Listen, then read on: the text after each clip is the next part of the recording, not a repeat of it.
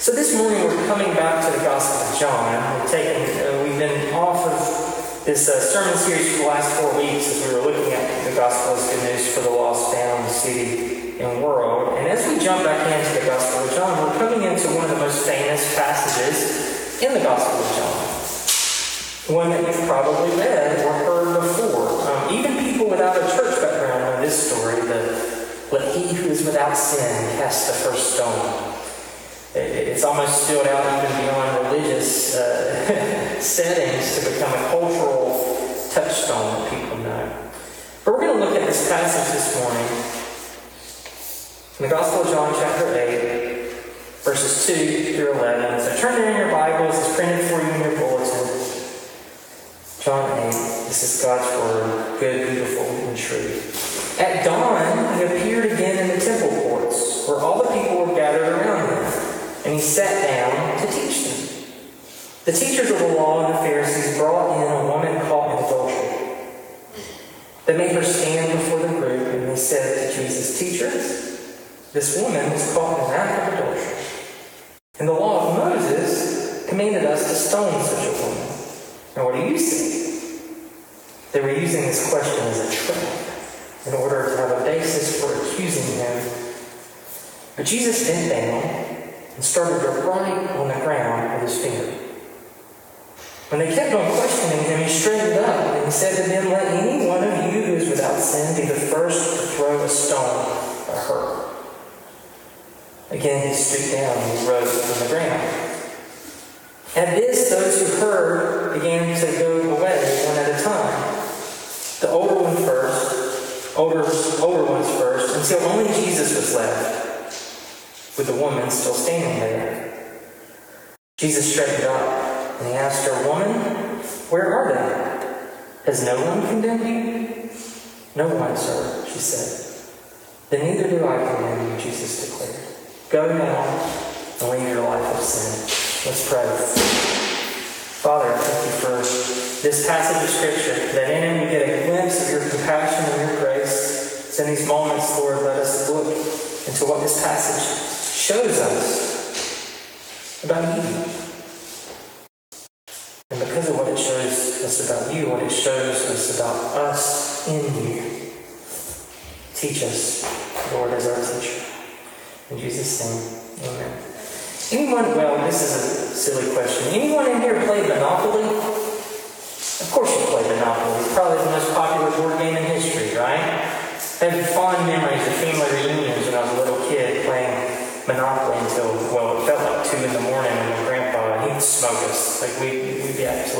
destroyed. I'm on nine-year-old with my car. And I don't know which one, I used the car. I love the little car. You might have used the top hat or whichever it is. But Monopoly, probably the most popular board game in history. But did you know this little factoid?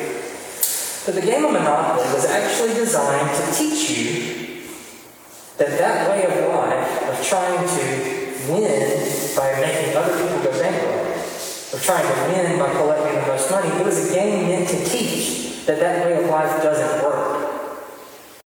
Monopoly was created as a game to show us that chasing after money is futile, that it's foolishness. That's why Monopoly was created. It was like a big object lesson. It was meant to show that living in competition with other people, trying to snatch up property and money at the expense of others, is a no-win situation all around. But of course, that doesn't keep us from trying to dominate people at Monopoly when we play, right? As soon as we start playing Monopoly, we don't we, we turn off our compassion. It's like I got to get Park Place, I'm gonna put a hotel there, I'm gonna charge them these taxes, I'm gonna get all the money. You're going bankrupt. In our passage today, we meet a group of men that are trying to win at a game where there's no winners. We need a group of men that are trying to win the Monopoly. And let me make it clear, in case it's not, to play at religion, in a sense of trying to establish yourself in your own righteousness by your actions, is to play a game where there are no winners. To play the game of religion is to play a game where you cannot win. And even if you're the best Monopoly player in history, in the sense of trying to get all the money you can and all the property you can, or even, or to carry it over, if you're playing the game of religion and you've won all the, the uh, admiration of people that you're a good moral person. And that's all it is. You're still playing a losing game. You're winning at a game you cannot win. And in the process, you'll only wear yourself out, miss God in the process, and you'll wear other people out as well and use them. Now, this passage today is usually called the woman caught in adultery. If you have a Bible in front of you, that's actually probably the, the, the, the, the way it's titled The Woman Caught in Adultery. It focuses on the woman that's dragged before Jesus here. Uh, but I actually don't like that title. I think it misses the point.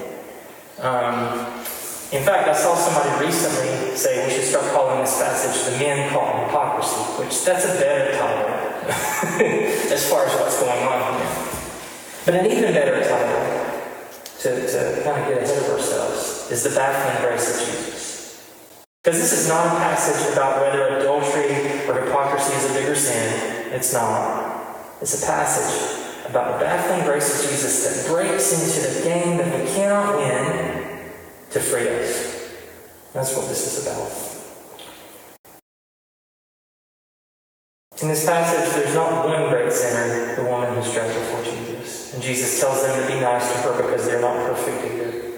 Now, this flips our head, flips our understanding, our assumptions on their head to show us what religion, apart from Jesus, both for those who fail at it in very obvious ways and those who are really good at it, how it's a no man's situation. So, look back at our passage. Notice in verse 2, it says Jesus is in Jerusalem. So, if you remember, it was a month ago, so um, we might not. Where this takes place in the Gospel of John, Jesus is in Jerusalem for the Feast of Tabernacles. Now, Feast of Tabernacles, of all the festivals in the Jewish calendar year, was the part it was like Labor Day New Year's Eve and a harvest festival just wrapped up into one. It was in that it was at the end of the harvest season. People had just finished their work. They were done with all the harvesting, and so they were coming into the city and they were going to celebrate. It was a festival designed for celebration and to thank God for the abundance that had just come in the harvest. So it's all party. And it goes on for a week. In fact, it goes on for eight days. People arrive and they set up and they actually camp out. They built their own tents that they lived in uh, while they were there outside the city. And they would camp out basically for a week and feast and eat and celebrate and have fun. And on the eighth day, that's when they left town. That's actually what uh, day it is here when Jesus is when this happens.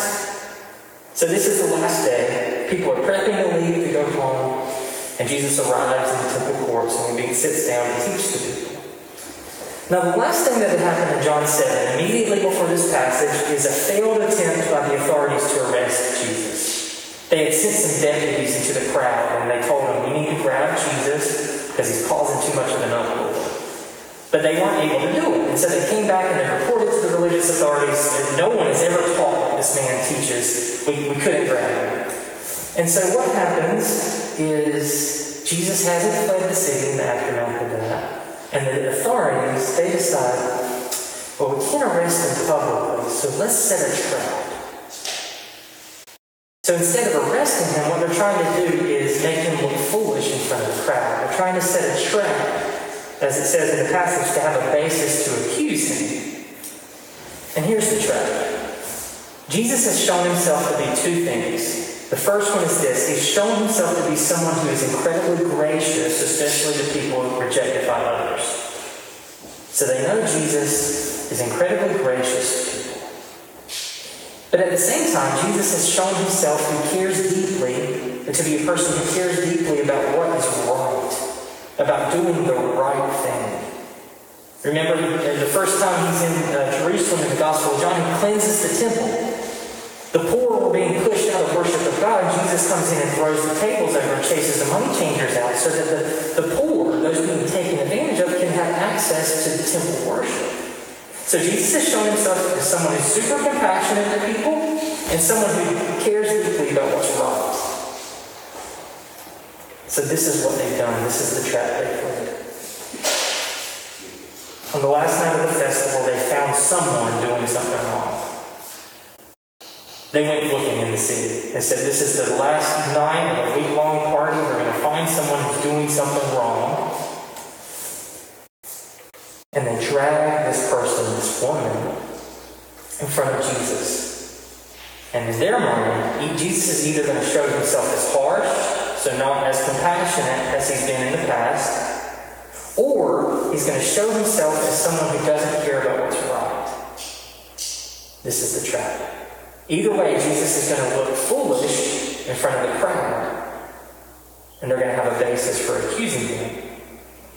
So they've set the trap. They go into the corners of the city where they know things happen. Imagine.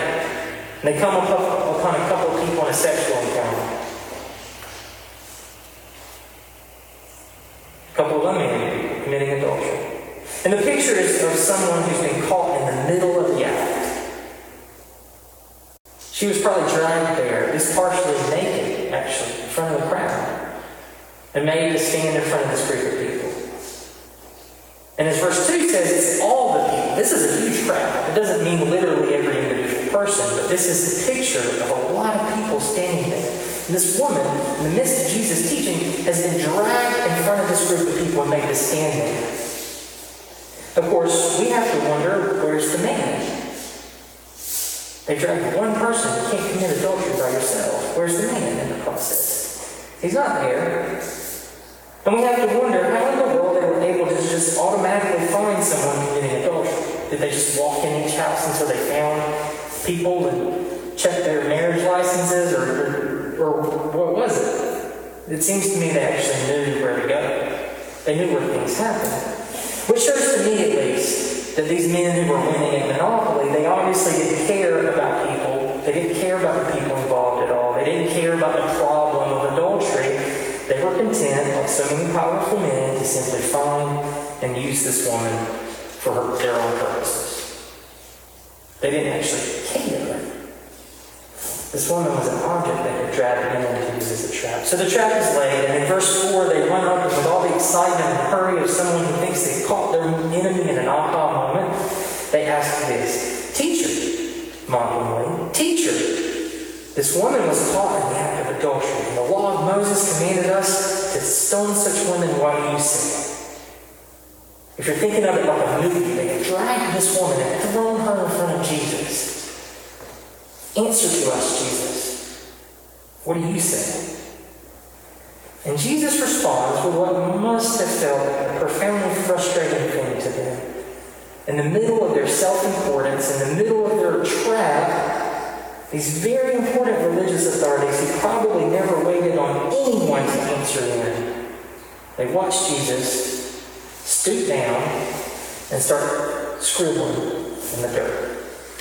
Scoop down and start drawing in the sand. Now, we aren't told what he wrote. There's been a lot of people over the years who have tried to guess, but we aren't told, which means that what he wrote isn't important. But imagine the scene.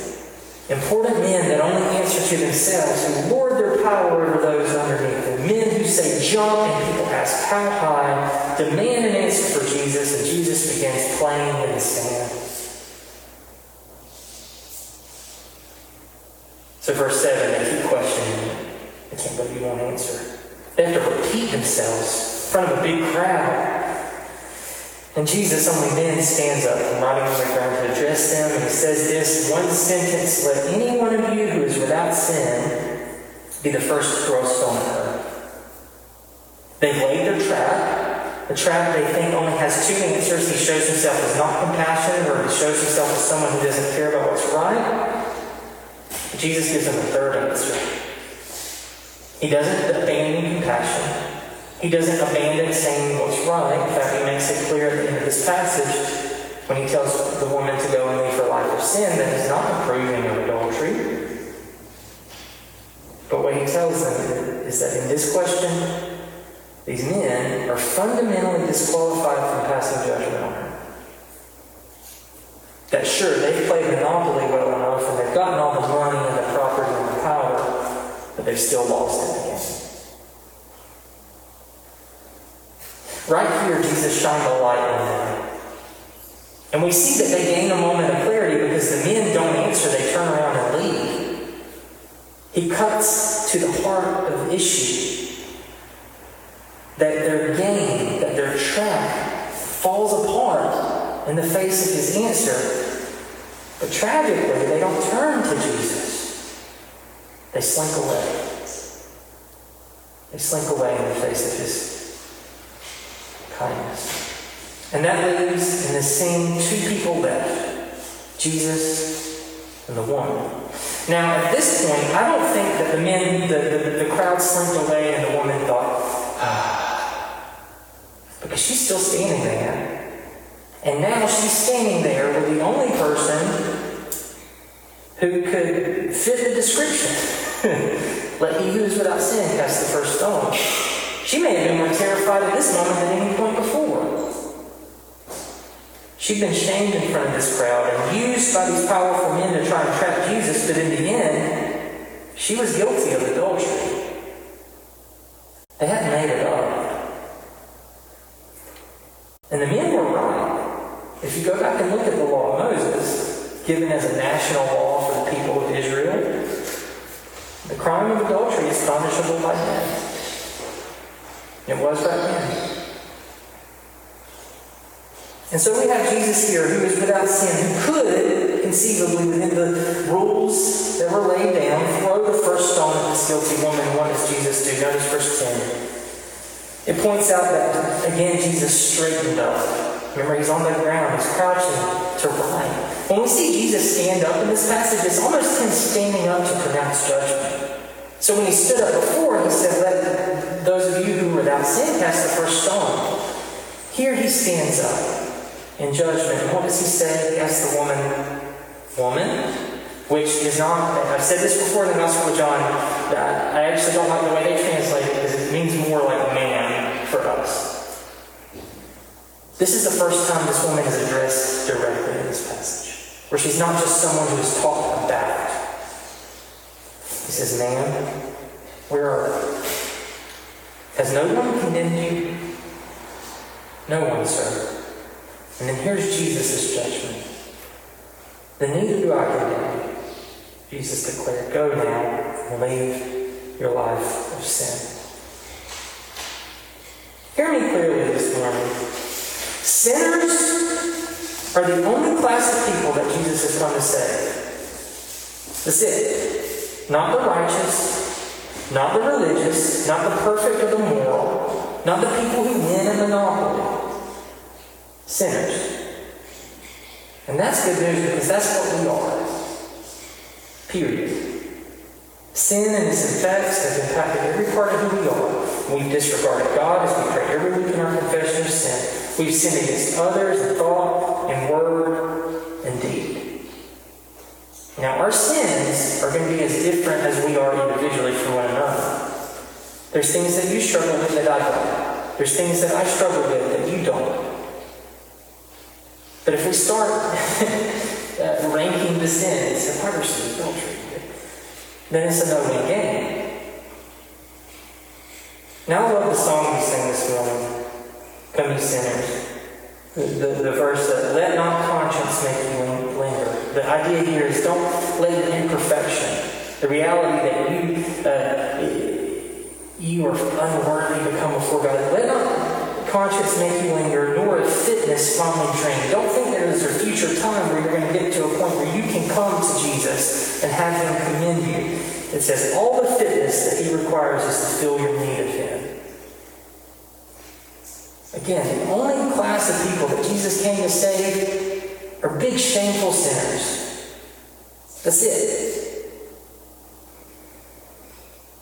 The only thing that qualifies us in the sight of God to receive God's grace is that we need it. That's it. We don't have hoops to jump through. And so being a big, shameful sinner puts us in the best possible position. Or to go back to the Monopoly. Realizing that it's a losing game that we're actually bad at in the first place, that's the best possible thing for us. Because it means that we can step out and stop trying to play the game we cannot win.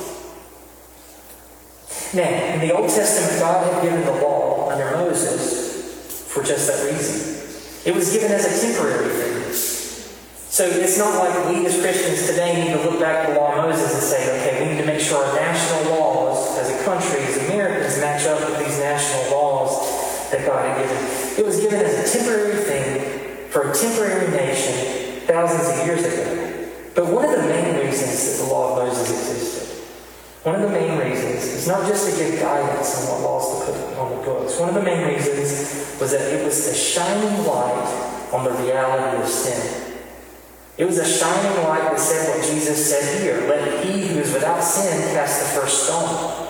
The reality is, when we measure ourselves against the law that God reveals, even in the Ten Commandments, the centerpiece of the law of Moses, when we find ourselves coming up short, inevitably, and just like Monopoly was a game created to show that that way of life could only lead to destruction and loss, the law of Moses was partially given to help everyone realize how fallen our world is and how desperately we need God's grace. It was never given as a way for us to earn righteousness before God. It was like Monopoly. You see the rules and you say, this cannot work. This cannot work. But the religious leaders in this passage, they had worked. They had taken monopoly and gotten really good at it, at least from the outside. But it's a game with nothing but losers, and that's what Jesus points out here. Now, friends, we live in a place that people call the Bible Belt. We live in a place where people talk about Christian principles and pride themselves on having the you know, cultural, cultural garbs of Southern church culture. We live in a place obsessed with image. And there's a premium place here. There's a premium place here in learning how to play the game. Learning how to follow all the rules, or at least look like we follow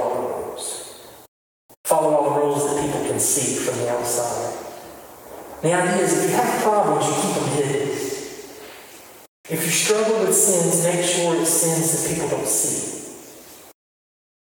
Be good little boys and good little girls that will turn into good Christian men and women who live moral and upright lives. But if you fail, if you fall, what happens? In a place like this, if your shame is dragged into the light, you become an object of gossip. You become someone to be whispered about and laughed at behind your back. At best, you become a cautionary tale that people tell their kids, don't like him. Look out. Don't be like him. But the truth is, we can be as moral as we want to be, like the religious leaders here, who everyone would respect from the outside. We can be as moral as we want to be in the Bible Belt and be respected. But if we miss the grace of Jesus while trying to be good, it's just winning a monopoly. We're winning at a game you can't win. No, the only way for us to be transformed the only way for us to break out of this game we cannot win is to hear the voice of Jesus call us to life like he does this, like he does this woman here. Remember the verdict he passed on her? Neither do I condemn you.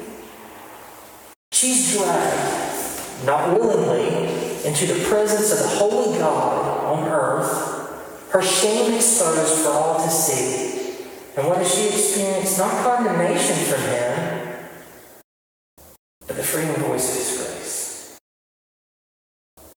Just like her, in a sense, we can think of her as a, as a grandmother in the faith. Just like she, we only gain the power to leave sin and selfishness when we hear the freeing word of God. The condemning word can only condemn, can only pass the judgment of death, can only counter the cycle of sin by destruction, but the grace of God in Jesus faces the sin of our world and the sin of our own hearts with freedom and forgiveness. A word that he can pronounce, not just because he was sinless, but because he defeated the power of sin on his cross and in his resurrection from the dead. And friends, that's much, much better than our flawed morality or our despairing shame. So what do we do with this? What do we take away from this passage? A couple things. The first one is this. Our calling this morning is to hear this passage and not just hear words spoken to a woman 2,000 years ago, but hear words spoken to us as well in the face of our sin as we are before God. What do we hear Jesus say? I do not condemn you.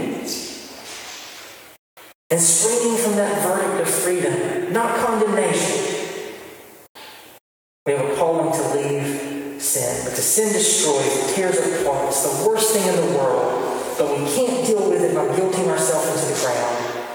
We can't even deal with it by exposing the sin of others like the crowd here. Only Jesus can take care of it. And so when we come before Him and we confess our sin, we don't wallow in our sin. We don't wallow in guilt and shame. But we hear, I do not condemn you. But go. Leave this behind. Walk in freedom. The second one is this, our takeaway from this passage. As I said, we live in the Bible Belt. And in so many ways, church people are the men in this passage.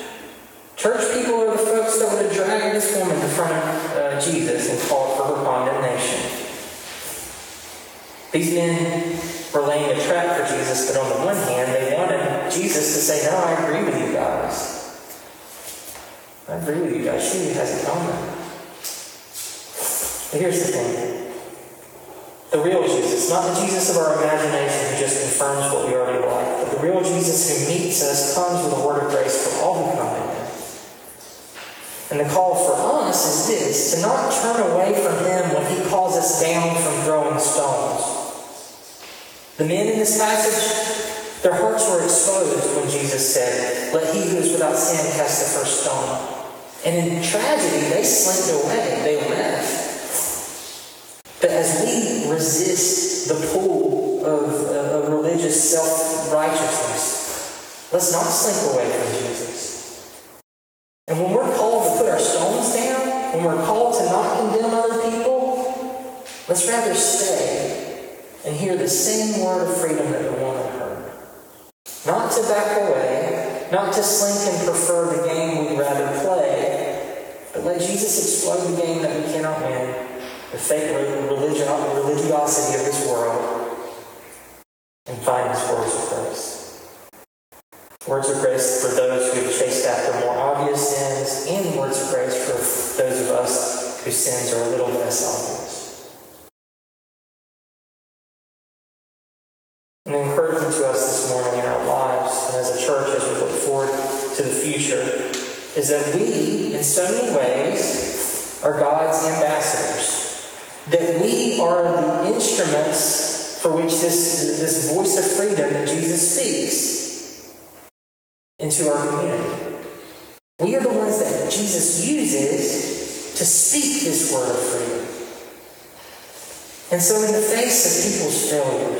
people are going to fail really big in our families, at work, in our neighborhoods, people are going to mess up. And their shame is going to be dragged into the light, just like this woman here. Our calling is not to gossip, not to whisper, not to laugh at. Our calling is not to objectify people and treat them like an object. Our calling is not to condemn. Our calling is to hold the door open to say, in this kingdom, the kingdom of Jesus, you have a way out of this game that nobody can win. There's a love here that does not depend on you earning it. There is a love that will infuse every part of you, who you are, a delight from the Father that is yours. We hold the door open. And we never leave this behind. Let's pray. Father, thank you for your freeing word that does not speak to us condemnation, even the face, even in the face of our big, shameful sins being dragged into the light, but rather a word of grace. For those of us who have failed big time, let's hear that word, Lord. Not guilt, not shame, but the freeing word of Jesus, a love that will not let us go, that allows us to turn from the things that do not satisfy and turn to you.